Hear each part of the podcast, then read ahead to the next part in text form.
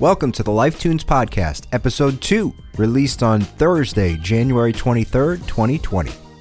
My name is Chris Abbate, a singer, songwriter, music producer, and DJ. I've been surrounded by music my entire life. Life Tunes is all about different types of music that inspires us, makes us happy, sad, sparks ideas, and everything in between. Let's get into the discussion for today. Well, hello, hello, hello. Welcome to episode two. Today, we're going to start with a couple of things. Let me just lay out the podcast structure so that you know what's coming and you know what to listen for as we're moving into this week.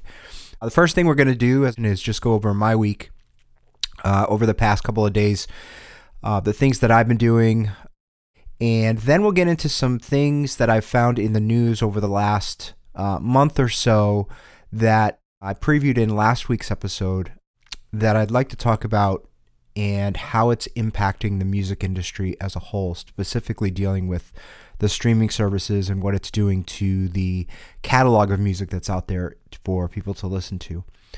And then the last section of today's podcast, and as we'll do as we move forward, is our workshop. And I have a couple of things planned for that where I will play some things either on the piano or play a beat, and we'll get some feedback. So, um, first, I'll give my thoughts, and then I'll send out a call to action to those of you who are listening to the podcast. And uh, we'll see if we can get some traction on some feedback, whether it's via email or via the Facebook group or via Patreon. So, speaking of Patreon, before we get started, let me just give you an explanation of how Patreon works for those of you who are not familiar. Patreon is a platform that allows for listeners like yourself, it allows you to donate a certain dollar figure over the course of every month to the podcast. And with that donation, I provide additional content so let me tell you a little bit about the Patreon tiers that we have. The general release is on Thursdays. However, if you're a $1 patron on the early access plan, you'll get it one day earlier. On top of that, you'll get it ad free. So, what is going to be happening over the next few weeks as we get more listeners, as we get more downloads? The podcast is going to start getting ads inserted into into the audio feed. So, if you're not a patron, you'll have ads on the podcast version that you're listening to. If you become a patron, regardless of the tier, you immediately get an ad free version of the podcast. So at $1 a month, you'll get the early access plus have an ad free experience. At $2 a month, that particular tier is called Let's Discord. And that will give you everything as part of the $1 plan, as well as entry into our Discord server, which is very similar to, if you're not familiar with Discord, is very similar to Slack, where we can have a number of channels, and basically it's sort of like a, a, a chat room or a um, a chat system that's a, that allows each of us to send messages um, to the group or to each other, and we can have discussions throughout the week about music, um, things that you've seen, and basically, you know, build out a, a family of folks. And then at $5 a month, the largest patron level that I have right now will give you some bonus content. So, first of all, you'll get everything that everybody gets at the $1 level, everything everybody gets at the $2 level. And at $5, you'll get bonus content, which means that I will be providing you with additional music, additional workshops that are happening outside of the, the regular podcast. I'll be sending out different beats and different things that I'm working on. So there'll be a number of different types of bonus content musically that I'll be sending out to everybody at that $5 a month level. So if you want to go check this out, this is all on Patreon, P-A-T-R-E-O-N dot com slash lifetunes and you'll see all of our tiers there. And feel free to sign up to whatever tier you'd like. And I will make sure that you are set up with the proper feeds and uh, the proper level of, of access to all of our systems. So that's Patreon.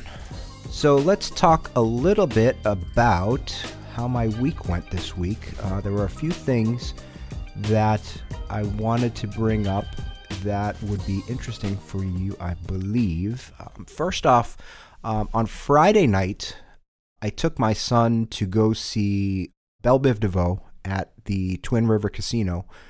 This is the 30th anniversary of the Poison album.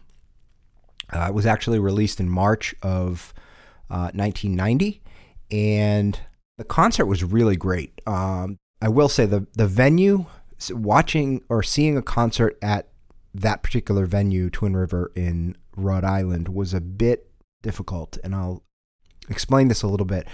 I was in the fourth row. I had my son with me, and sort of off center, not exactly in the center of the stage, but sort of off center but the floor in there was completely flat from front to back. So, you know, people in the back uh, sitting in any row past row 10, if you're short, would be really hard to see. And especially when people are lifting up their cell phones and taking videos. And I really, really need to tell you, it makes me wonder are you really in the moment in that concert if you're holding up your phone above your head and not realizing that you're blocking the view of everybody behind you seeing the stage? But what do you really gain from having that memento of the video of the concert that you probably will never watch again, or you're going to post it up online and then, you know, it's gone for good? Uh, yes, it makes a good memory. I get that. I understand people want to have that memory and video and, and everything. I guarantee that somebody with a more professional system is taking a video and that video will get posted somewhere along the way and you'll be able to see the tour that you saw or the individual show that you saw. So think about this when you go to concerts because you really want to be in the moment at the show. You really want to feel what the artists are, are are giving out and you want to be, you know, if it's a pop show or you know some sort of show that um, there's a lot of dancing or there's a lot of stage movement, you want to really be part of that show as being part of the audience. Like I said, I had my son, my younger son, with me, and we were in the fourth row. And because the floor was flat, we had people in front of us. You know, it was only three rows of people in front of us. And my son, being quite a bit shorter than I am, obviously couldn't see. So there was an issue at the beginning with him not being able to see and him sort of working around people or looking around people trying to trying to see the show. And it, it, he was okay. As the show continued to go on, there were less and less people holding up their phones. So uh, we were able to get a good view for him. And I, at one point, I asked him if he wanted to get up on the chair next to me. He did get on there for a short period of time, but then he he jumped it back down and was on the floor. So it was it was a bit of a challenge just for him to see the show, but after you know a certain period of time, he was able to watch. While this was all going on, next to me there were uh, a handful of uh, folks that we didn't know. Obviously, as you, you go to concerts, you don't know who's sitting next to you unless you're you're going with a big group. So we were there, and he, there was this one woman who was obviously intoxicated or had been drinking prior to the show starting. And as my son was struggling to see the show at the beginning, she noticed that and would turn over to us and say, why don't you get on the chair? Why don't you you get on the chair in front of you or get on the chair? I'll help you. I'll do whatever. And I would just say to her really nicely, uh, he's okay. We'll be fine. We don't need your help right now. You can enjoy the show.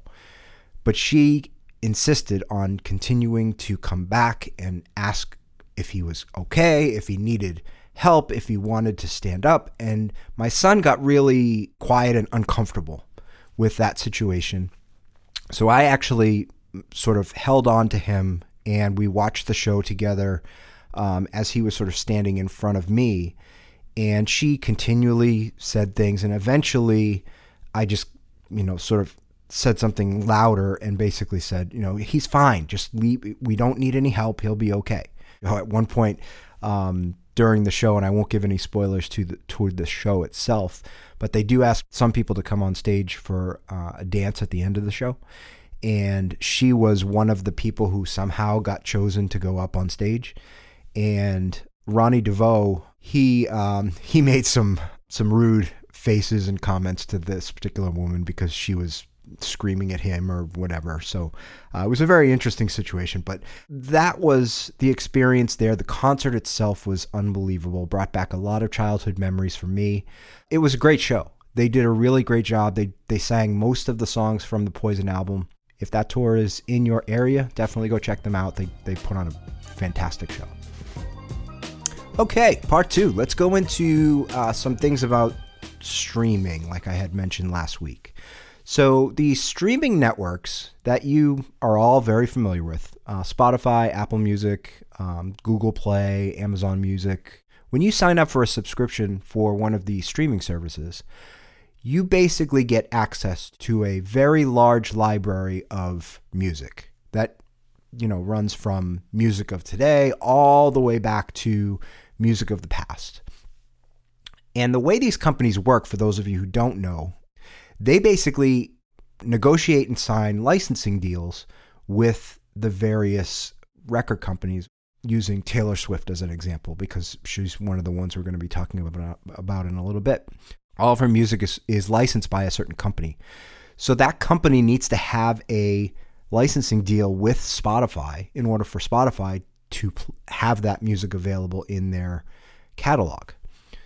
So, if, for instance, like has happened with Taylor Swift, where there's a change where she's moved from one record label to another, and the old record label still owns the rights to all of the music that she recorded on that record label, and the particular person who owns the rights, that one individual, is trying to hold up that music from getting out into certain areas or allowing her to perform that music and whatnot. And again, this is more detailed in the, the music licensing thing than we need to get into, but it's just a, a it brings up the point that if a streaming service or all of the streaming services, or none of the streaming services, have a licensing deal with a particular content provider or the owner of a, a set of particular content, then that content is not available on the streaming services.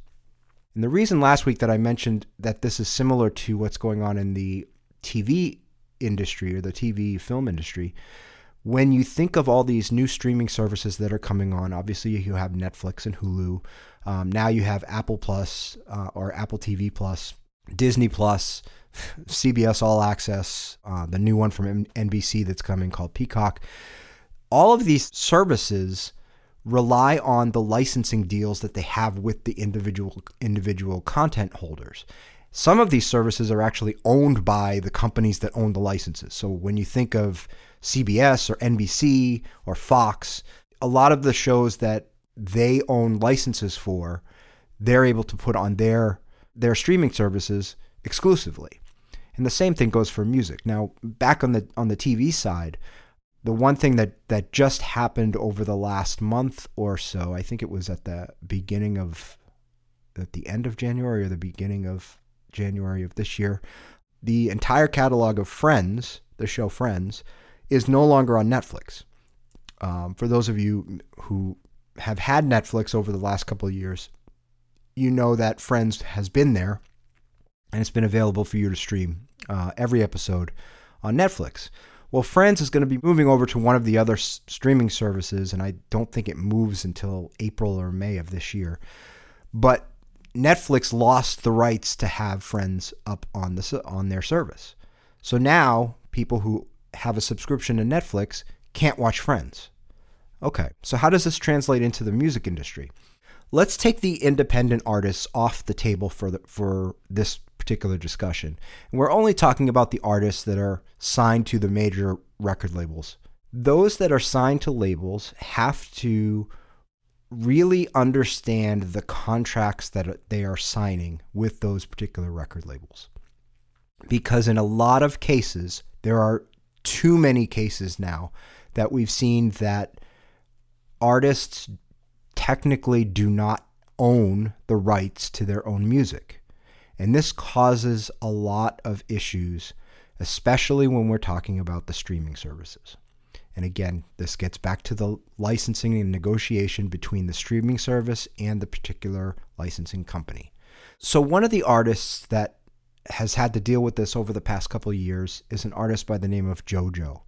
She was signed to a specific record label and she released a few albums on that particular label and then the label dropped her which is you know not something that's out of the ordinary the issue here was uh, she was dropped by the label and the label didn't want to release her music out to the public um, so what, what jojo did was she went and re-recorded in their entirety her debut album and her second album.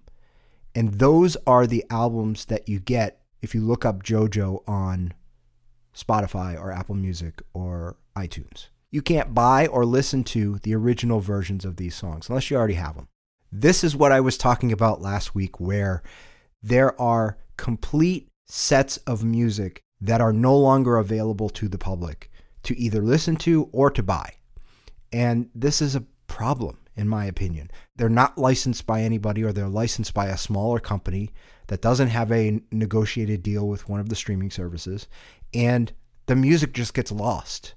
It's always concerned me because there's music out there that people can't listen to. And you may remember songs from the past that you can't find on Spotify or you can't find the version of the song that you listened to back in the day on any of the streaming services. So just keep that in mind as you're thinking about music and how things have changed over the years. I mean, years ago, you could just buy a CD or buy a record and you would have that version forever. It's yours, you own it. Now you don't own the music. You're stuck with the music that these streaming services have available. And that's pretty much it. So, you know, the, the generations coming up that are living in the streaming world and don't actually own any of their own music anymore, there's things that they'll never be able to hear because they just have been lost in the shuffle and it's really sad. One of my takeaways from this is being a DJ, I have to buy my all my music or I, I choose to buy all of my music so that I don't have to rely on the streaming services if the internet is down at a particular venue or, or something like that. I don't want to be in a situation where I can't play my music.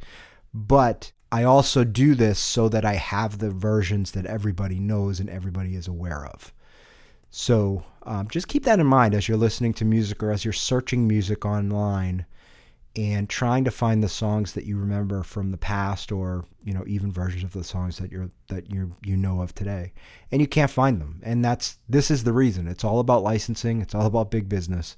And you know, unfortunately, the artists that go that route, while they get the promotion and they get the the big numbers in um, in streaming and everything, in many cases they lose control of their own particular content, and that's that's really sad. So, just something to think about.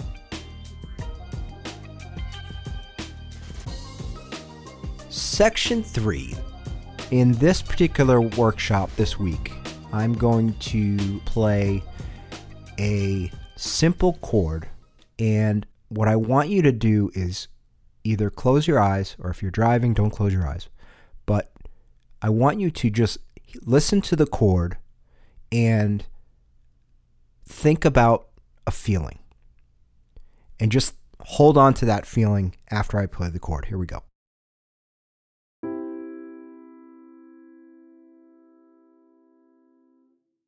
All right major C chord, how did that make you feel? Was there something about that C chord that brought back a memory, that made you feel happy, that made you feel sad? Again, I'll play it again.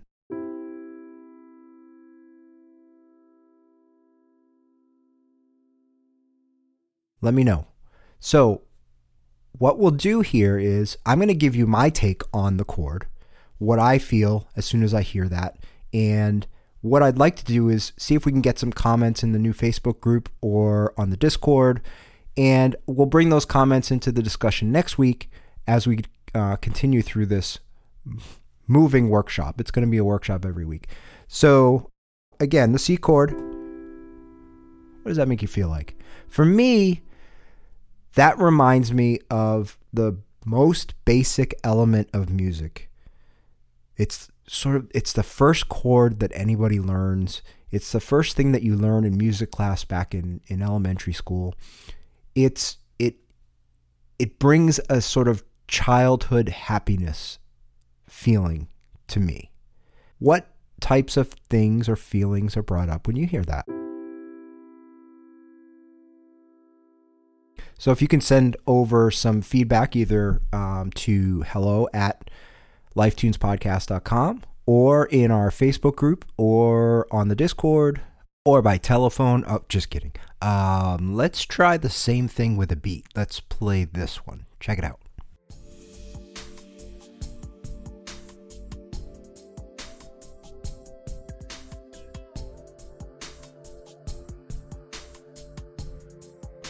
So for me, this particular beat brings me to sort of a relaxed state, takes down the stress level of things, makes me feel like I'm in a yoga studio or somewhere that's very relaxing and not having to think about much because I'm just into the music, into that particular song.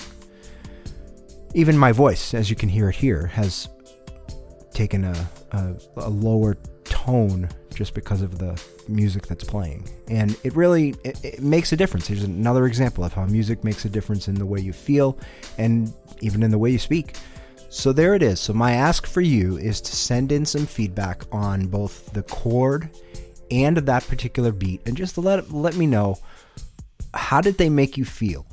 What emotions came up in your mind as you listened to those particular pieces of music? And we'll talk about it next week. We'll see how our feelings align. So that's how our workshops are going to work on a weekly basis. I'm going to bring in some other musical elements and anything that you want to bring up or, or ideas that you have, I'm more than happy to add them to the show. So please definitely bring those in. Well, that's it for this week's edition of the Life Tunes podcast. I'd like to thank everybody for sending in your feedback and also checking out the Patreon tiers that we have available to support the show go over to patreon.com slash lifetunes. Our email address is hello at lifetunespodcast.com. Episodes are released every Thursday morning via Apple Podcasts and every other podcast provider. Again, if you support us via Patreon at patreon.com slash lifetunes, you'll get each week's episode one day early. Find out more at patreon.com slash lifetunes, and you can also find out more and pick up today's show notes at lifetunespodcast.com. This is Chris Abbate signing off for the Life Tunes podcast, and I will talk to you all again next week. C-Pause Productions. I am one of the flyers. The creative unit of Abbate Entertainment Group. C-Pause. Stay positive.